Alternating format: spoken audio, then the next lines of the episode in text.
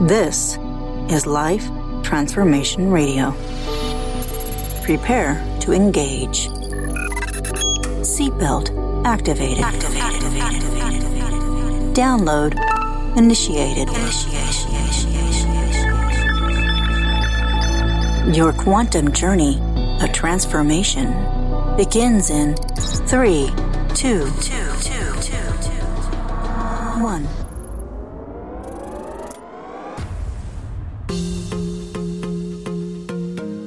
Welcome to Life Transformation Radio. Hi, I'm Rob Actis, best-selling author of The Law of Action, voice actor, business mindset coach, the podcast whisperer, and Mr. Action himself. Here at Life Transformation Radio, we are committed to share more about real life, love, the power of positivity, romance, and of course, laughter.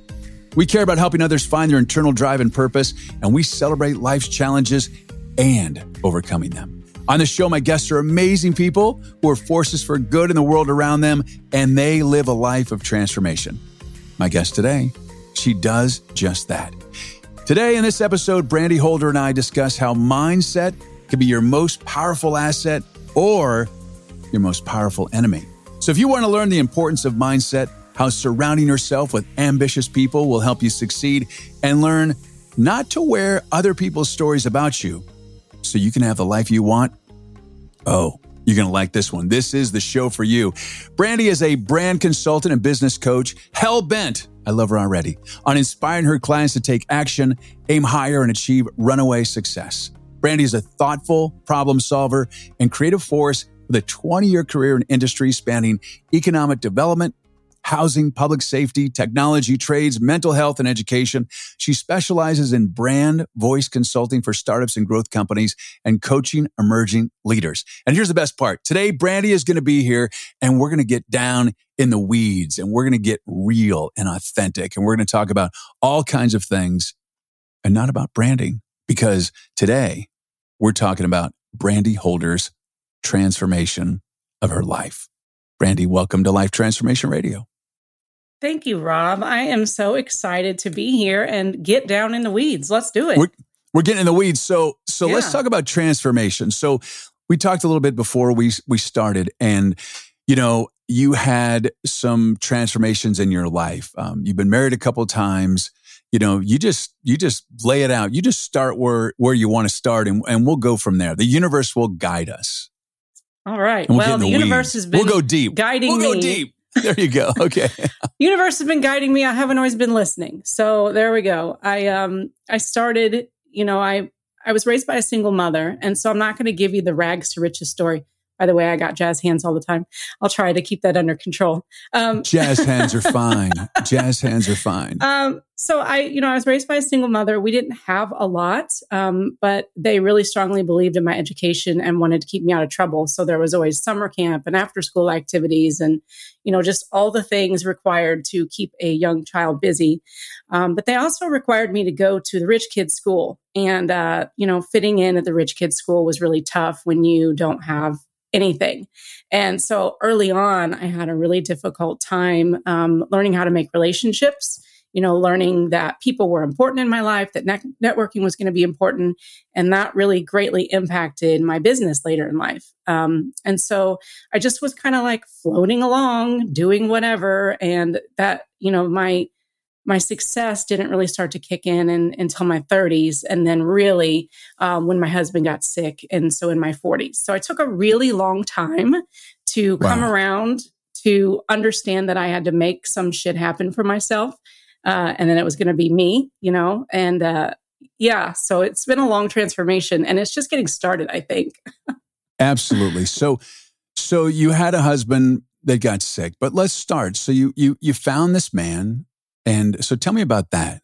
Like, just tell me how you cross paths. How did that happen? Yeah. Because you smile when you think about it. Well, because he was, he, we were so different. I always called myself like the lead weight to his balloon. He was excited and was always running around and doing things and going out and being like this really big extrovert. And I am traditionally, now this has changed for me. Um, traditionally, I'm kind of introverted. I like to sit at home and drink my wine and read my books. And, you know, I'm just happy doing that. And he liked to be out. And so I had this town that I live in now in Southeast Missouri. I came here on a one year project. I didn't know anybody. I just came to fix something and then I was going to leave. Um, that was 11 years ago, by the way. This is my home Wow. now. Wow. Um, but I had moved in next door to these these neighbors that I had met one night. My lesbian neighbors, I love them very much, and they came over to my house one night, and uh, they were like, "Come on, you're going to go hang out at the bar." And I'm like, "Girls, all I do is work. Like, I'm not trying to go hang out at no bar." And uh, so they drug me out, and we had, you know, a few too many drinks. And this guy walks in and starts hanging around, and I don't know, we just we just clicked but I was not looking for a relationship. I was busy. I had work. You know, I'm working 60 hours a week and and still I'm at that stage in my life where, you know, people and relationships don't feel like important things to me, which is, you know, Right, not very right. good, but that's just kind of where I was. You know, my first marriage didn't work out. I married somebody who um we were very young and not right for each other in any stretch of the imagination. Uh, I never wanted kids. His mother wanted him to have kids uh, she definitely made that very known that I was not right for him, and and he, well, that's not very nice. and- That's Yeah. not very. Well, I don't know why people do that. I don't. yeah, You know what? People need to just live their live their own freaking lives. yeah, Uh, she, seriously. um, she did not like me, and she made that very, very known in the seven years we were together. So uh, that that didn't work out. If mom, if Mama Bear doesn't like you, uh, it's already got some strikes on it. You know, Yeah, you know, So- I, I think that's I think that's projection. I, I think you're just this radiant, beautiful soul, and I'm I'm thrilled to have you here. And it's her loss. She never got a chance to meet who you are, and that's that's her loss. So yeah. Well, thank you. Yeah, well, I stole her. her. I stole her baby boy and took him down to Florida too. So you know, there was that. okay, I got you. I got you. With a devilish grin. That's right. So great. You know, I love it. It was okay. free will. Free will. I, you know, I got you. So, that So, yeah. relationship didn't quite work for seven years. That just decided to transition. yeah. And And, then then, you I met- was done. And then you were in the bar with the lesbians and you met. Yes. Tim. Yeah. So the my neighbors, my next door neighbors, uh, I hold them fully responsible for Tim. Uh, and we, I don't know, there was some kind of weird, fast connection there. He was very, very charismatic, and I was not. And you know that whole opposites attract thing, right? He had a very sweet smile, and uh, he was fun to be around. And it was just something so different than what I was doing that I enjoyed spending time with him. And then all of a sudden, we were spending. You know, I just want to stop you for a minute. What, what's I just want to stop you for a minute. I I think the connection was because he saw you. He saw who you were. He saw you. like a grumpy cat. He liked grumpy cats. maybe. Well, there, no, no. He saw he saw your soul. He saw your light. He saw who you really were. He Yeah. saw you behind the wall. And yeah, I think that's that's what it was. Yeah, probably. I think probably I saw him too, and I was probably the very first woman in his life that um, could see him and see that he needed love and that he needed someone to care for him. And I think that that's probably why the universe brought us together because there was nobody, nobody that was going to care for him during his illness the way that I did. Nobody. And uh, I think that that's why we came together because he needed he needed somebody to love him and to be hardcore and stand up for him in his treatment meetings and make sure that he was being well taken care of and fed right, you know, with anti-inflammatory food and you know, I ended up becoming the breadwinner winner in that relationship. I mean, my business So you went off the married him. So you you you had the relationship and you married him. And then so how shortly after when you got married did this this illness occur? It was cancer, right? 44 days. Wow. Yeah, 44 days. Wow. We we spent uh we were together for 7 years and uh we had waited to get married because we both had had failed marriages and Right. we kind of were like what's the point? And then I don't know, it was I don't know if it was just the societal push of that's just the convention that people do or if we felt like it was time. I'm not exactly sure. We had a we had a really kick-ass wedding by the way. We went up to uh, northern Michigan we got married in this little bitty town of like 927 people. It was no big deal. We wore beautiful wedding clothes. My mom and sister were there, and we had friends there, and we just partied. You know, we had like this giant ass party and it was so fun. That's awesome. And then 44 days later, we were heading out. He was big into um, competition shooting. So he was heading out to do, uh, I guess, the skeet shooting where Right. you shoot the clays. We were heading out to a competition um, in the middle of the state, and we get the call. He had had a routine uh, screening that he had had done because he had um, iron disorder, and it Okay. came back with a mass. And the uh, oncologist, who was our friend, called us and said, "Hey, you got this mass, and I, I don't know. I don't think it's a big deal. It's probably no big deal, but we need to get you in here." Well, I mean, Right. Rob, obviously, Right. a mass in your liver Yeah. is a big deal. so we need to get you in here like right now. Yeah, he was like, "Can you turn around?" Not three weeks, but can you come home now? Wow. Yeah, so that's what we did. We went to the shooting competition, and uh, he did really well, as he had been doing his whole life.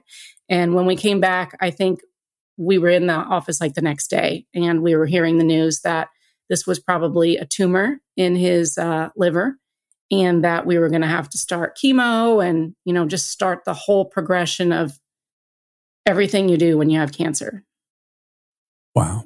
That's Yeah, that's rough. That's rough. And, and Yeah. I'm sorry for your loss. I know you went through a lot in that, and uh, there's no there's nothing easy about any of that.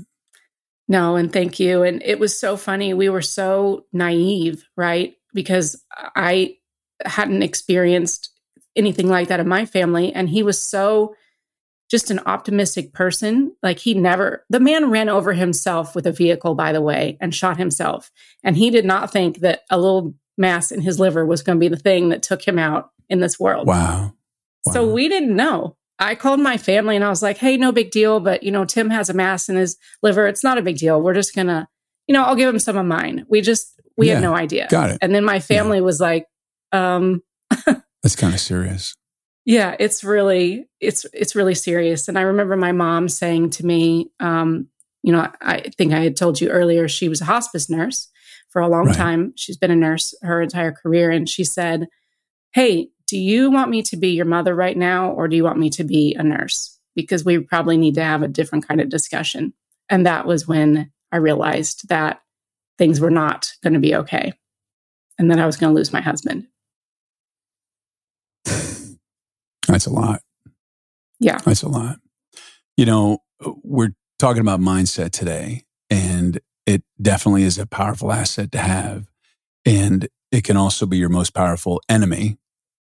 And I would imagine that in that situation, you have to have incredible mindset. I had a um, blood clot. Um, I have two now. Um, I've gone through two.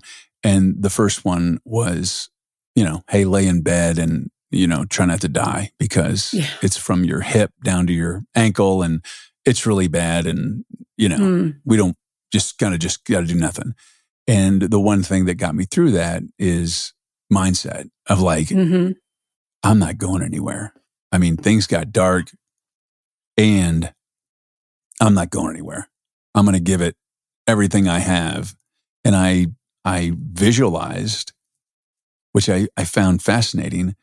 Um, I visualized and it was silver and bright with lights. If you're a science fiction fan, you would see this almost like, or you can look at Elon Musk, the boring company. I had a Mhm. boring machine that was super, super shiny and lights. and it was boring. I visualized it boring my blood clot.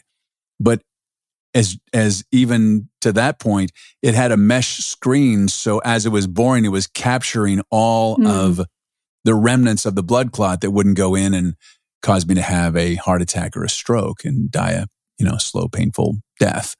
Yeah. Um, but mindset is is so important. I I can only imagine the mindset you had to have to one help him get through and transition to the other side, and then also just for you to survive mentally because Yeah. it's really difficult when you're in that situation.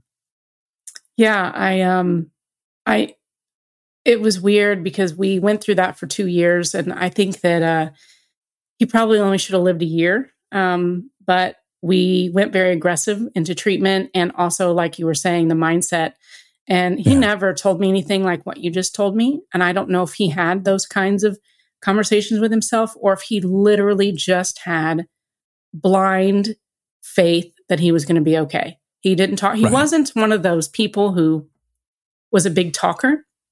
But I, I literally to this day still believe that he just thought that he was going to be okay.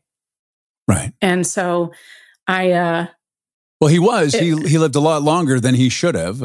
yeah, You know, the the mindset people that get diseases and they give up, they give up and they're gone.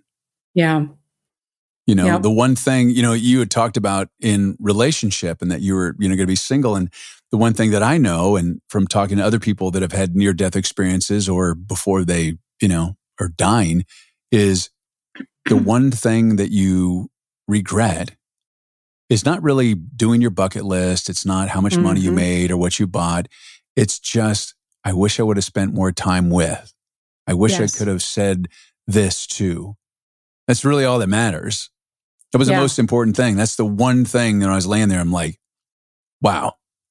And then the other thing is, is that how when I get out of this, and I no even doubt when I get out of this, how am I going to really truly appreciate life even more than I already do? And how am I going to make a positive impact on the world? Because I, I feel that I'm like living on borrowed time. Yeah. And that's a general conversation, not just with me, but many, many people that have near death experiences. Well, it's so interesting you say that because that, you know, everybody was really concerned about me and him during that period and then after. Um, and that's really what I told people is it was, it's sad for him because he's gone. That man did a lot in his life. And you, you realize when that happens, just as you were saying, that life is a gift. And it's really unfortunate that we have to have those experiences to realize it. You know i i remember sitting there at one point and seeing like a coffee mug that said yolo. And it really pissed me off because we make these pillows and these mugs and this stuff where we say oh you only live once you only live once and go grab life. But none of us are living that way. And those of us that are usually had to experience something really traumatic to understand that it Right. really is so short and so precious and i would never want anyone in my life to have to come to it that way. And so I'm like you, I try to, that's why I continue to share this story. It's because it kind of keeps them alive for me because people, when they're gone, they do fade really fast. And it's, Yeah. it's, it's, it's really a weird thing when you realize you can't see the face of your loved one in your mind anymore, or you can't hear their voice anymore.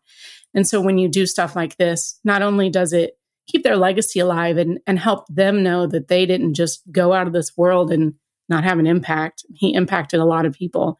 Um, but also, I really want people to know that life is a gift. And in our final days together, it helped me build my business into a six figure operation so that money was no issue.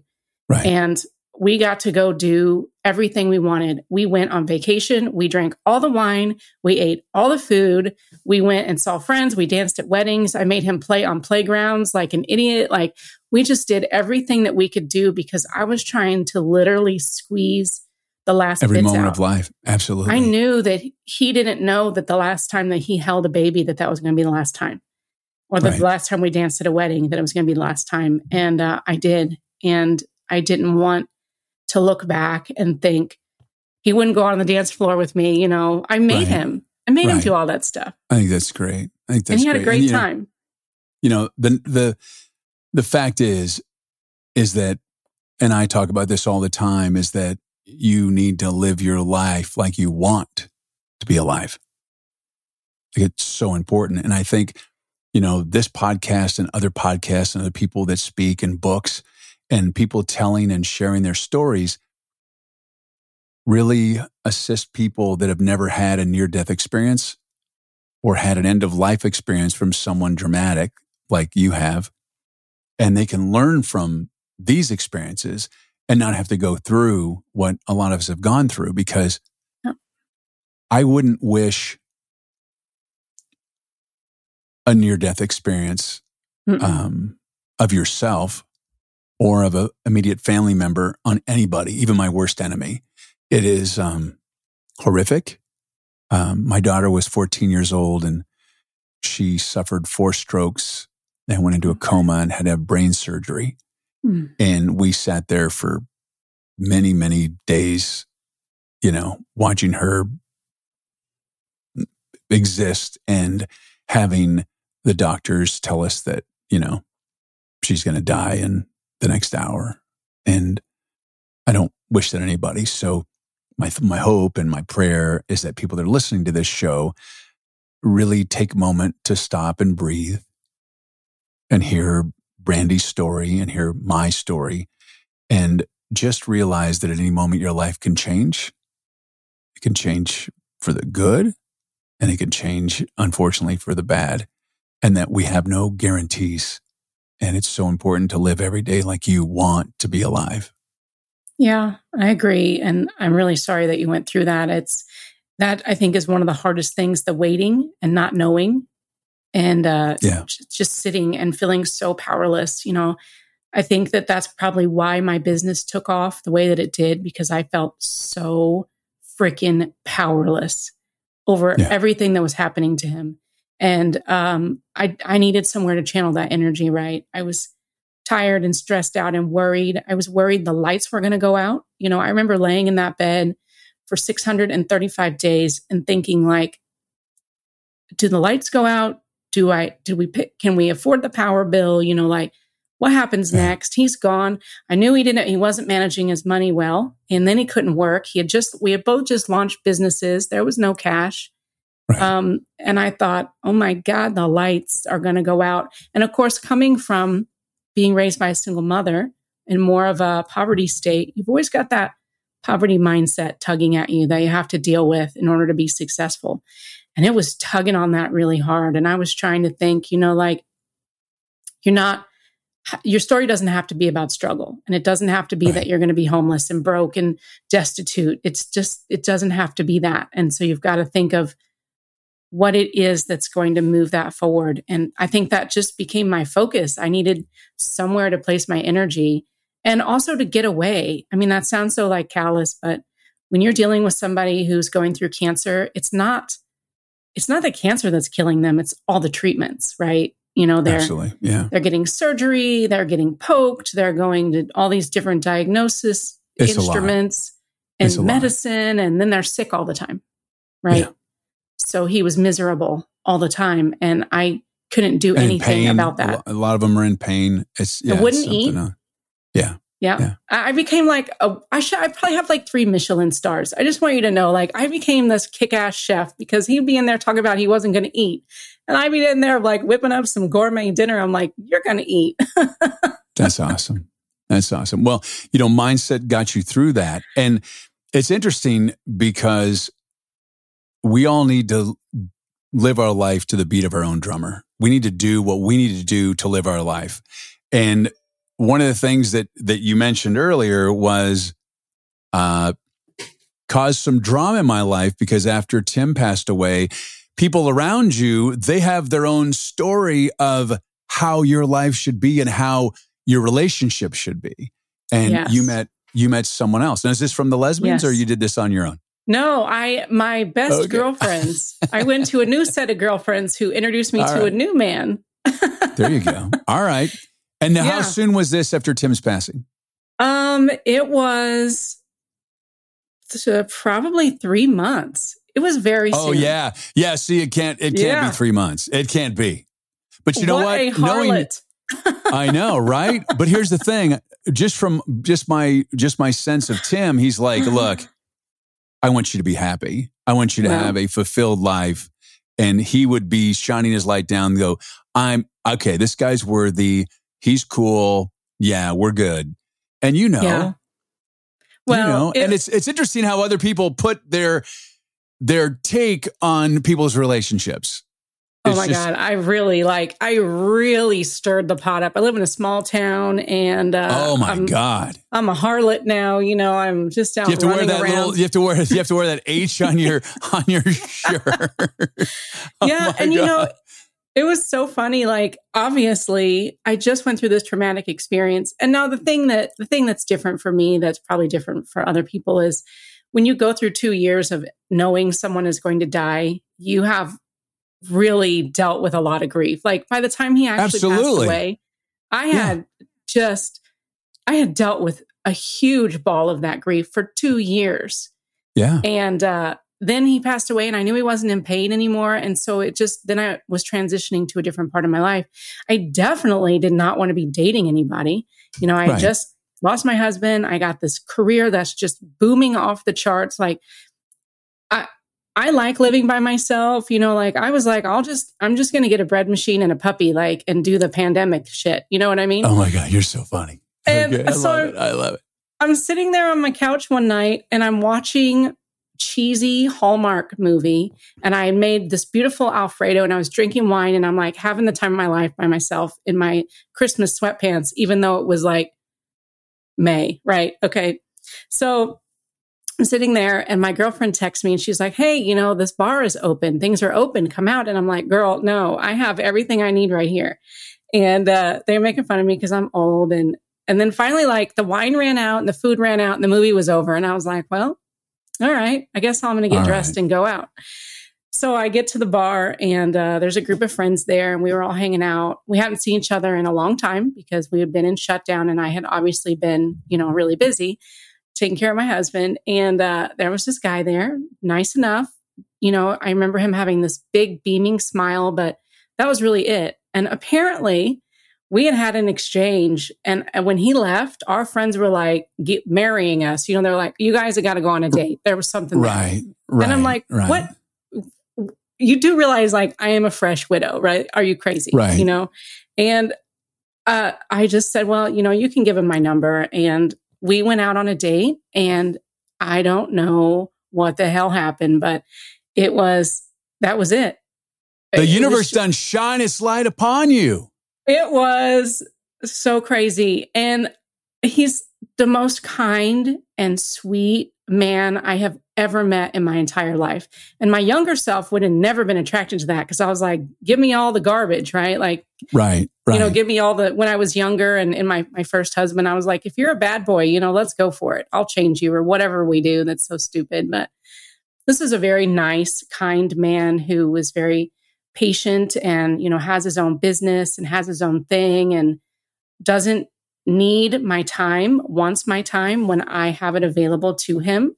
Right. and he's got his own friends and hobbies. And i don't know it just um we just started dating and uh not everybody was crazy about it. I was though. He was. The people that That's mattered funny. were you know? Yeah exactly. Exactly. And you know here's the thing.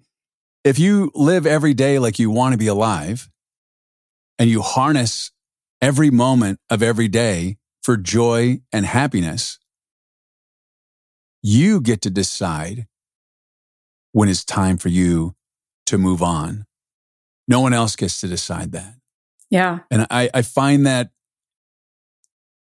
not even frustrating. I find it, I'm sorry, I find it downright offensive that people do that, that people will dictate your life when they're not living your life. They haven't yeah. been through what you've been through. They don't know the conversations that you and Tim had. They just don't know. Yeah.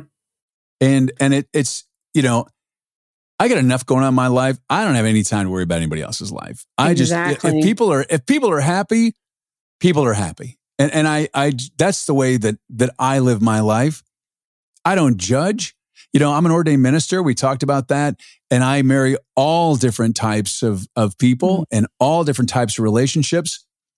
And the one common denominator is this connection that I see and you can feel it.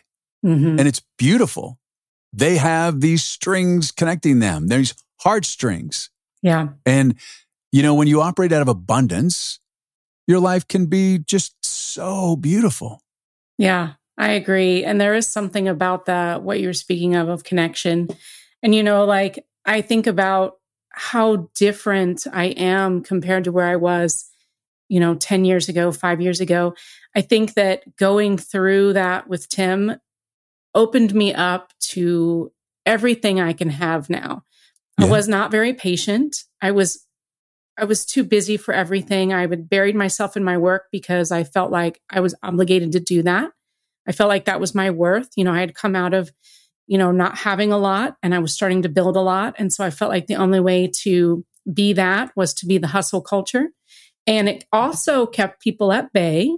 And as someone who wore the term introvert for a long time, I felt like I had to keep people at bay, right. keep them out of my business. And so, you know, I had gone through this with my husband and lost him and watched this man die who was definitely not ready to go. And I thought, what a disservice I'm doing to him if I don't change the way that I'm operating my life, right? Like, right. it doesn't serve either one of us for me to be a grumpy cat or be stuck or be impatient. Like, I can have, be those things, but that doesn't have to define who I am and where I am in those moments. And I'm a much happier person. I'm much more like go with the flow. I, one of my the new man I'm dating, my new beau, his name is Chris. One of his friends calls me cool in the gang because I apparently am like just whatever, let's just go with it. And that would have awesome. you would have never described me like that before. So it definitely changed me and made me open to new possibilities and new relationships and new opportunity. What a beautiful gift. So, how did you, just curious, how did you like just deflect all of that negative crap that people were throwing at you when you're hanging out with new Chris, your beau? Yeah. Um, it was, it was really hard at first. I'm going to be honest with you because did people actually say things to you, or did they just snicker behind your back? Did oh, they, they did some snarky. You? They, you know, like I would show up with him at a bar, and this the lady who owned the bar had worked, she had owned it forever. She, Tim and I used to go in there. It's a small town. Where am I going to go? Right? Am I going to hide right, in my house? Right. Right. We walked in there and she reached over and she grabbed my hand. She goes, Oh, and she looks at him. She, well, how long has it been? And I was like, Been one week. It's been yeah. one week. That's like, just. And then I had someone, someone that Tim and I had spent Thanksgivings with. I mean, we had been to their house and uh, I told them about this man I was dating and she screamed at me over the phone. How dare I? And who did I think I was? And, you know, why didn't I call her? And I'm like, well, first of all, like, I didn't even have access to his information. When he died, it's not, I didn't even have the Wi Fi password. So that's wow. probably another story yeah. To talk about with ladies. Like, get your shit in order before someone dies. But uh, like I did not. Why is it my responsibility? That'll be the next podcast my, with with yeah. Brandi. It's like get your shit in order before your spouse dies. That'll yeah, be the so you don't get locked out of the Wi-Fi and the bank accounts and everything. I know, right? Oh my god, you're funny. You're funny. but yeah, so I just had to um, make the decision that they couldn't understand where I was and what I went through, and that the the people who did understand and did show me love were the people who mattered, and nobody yeah, else did. And it's you. just, it was just a decision that I made. And uh, those people really fell away from my life once they realized that I didn't care that they were unhappy and had to put that on me, you know? You raise that vibration, girl. You raise that right. vibration and they will fall away. And here's the yep. thing you only want people in your life that are worthy of being in your life. And if they're not supporting you and loving you and helping you empower to be the best you can be, bye bye. Yep. Bye bye. Yep. So, yeah. Well, if you want to reach Brandi, you can reach her at brandiholder.com. You can talk business and you can find out more about her beau, Chris. I'm sure she'll tell you all about that. He's pretty cute.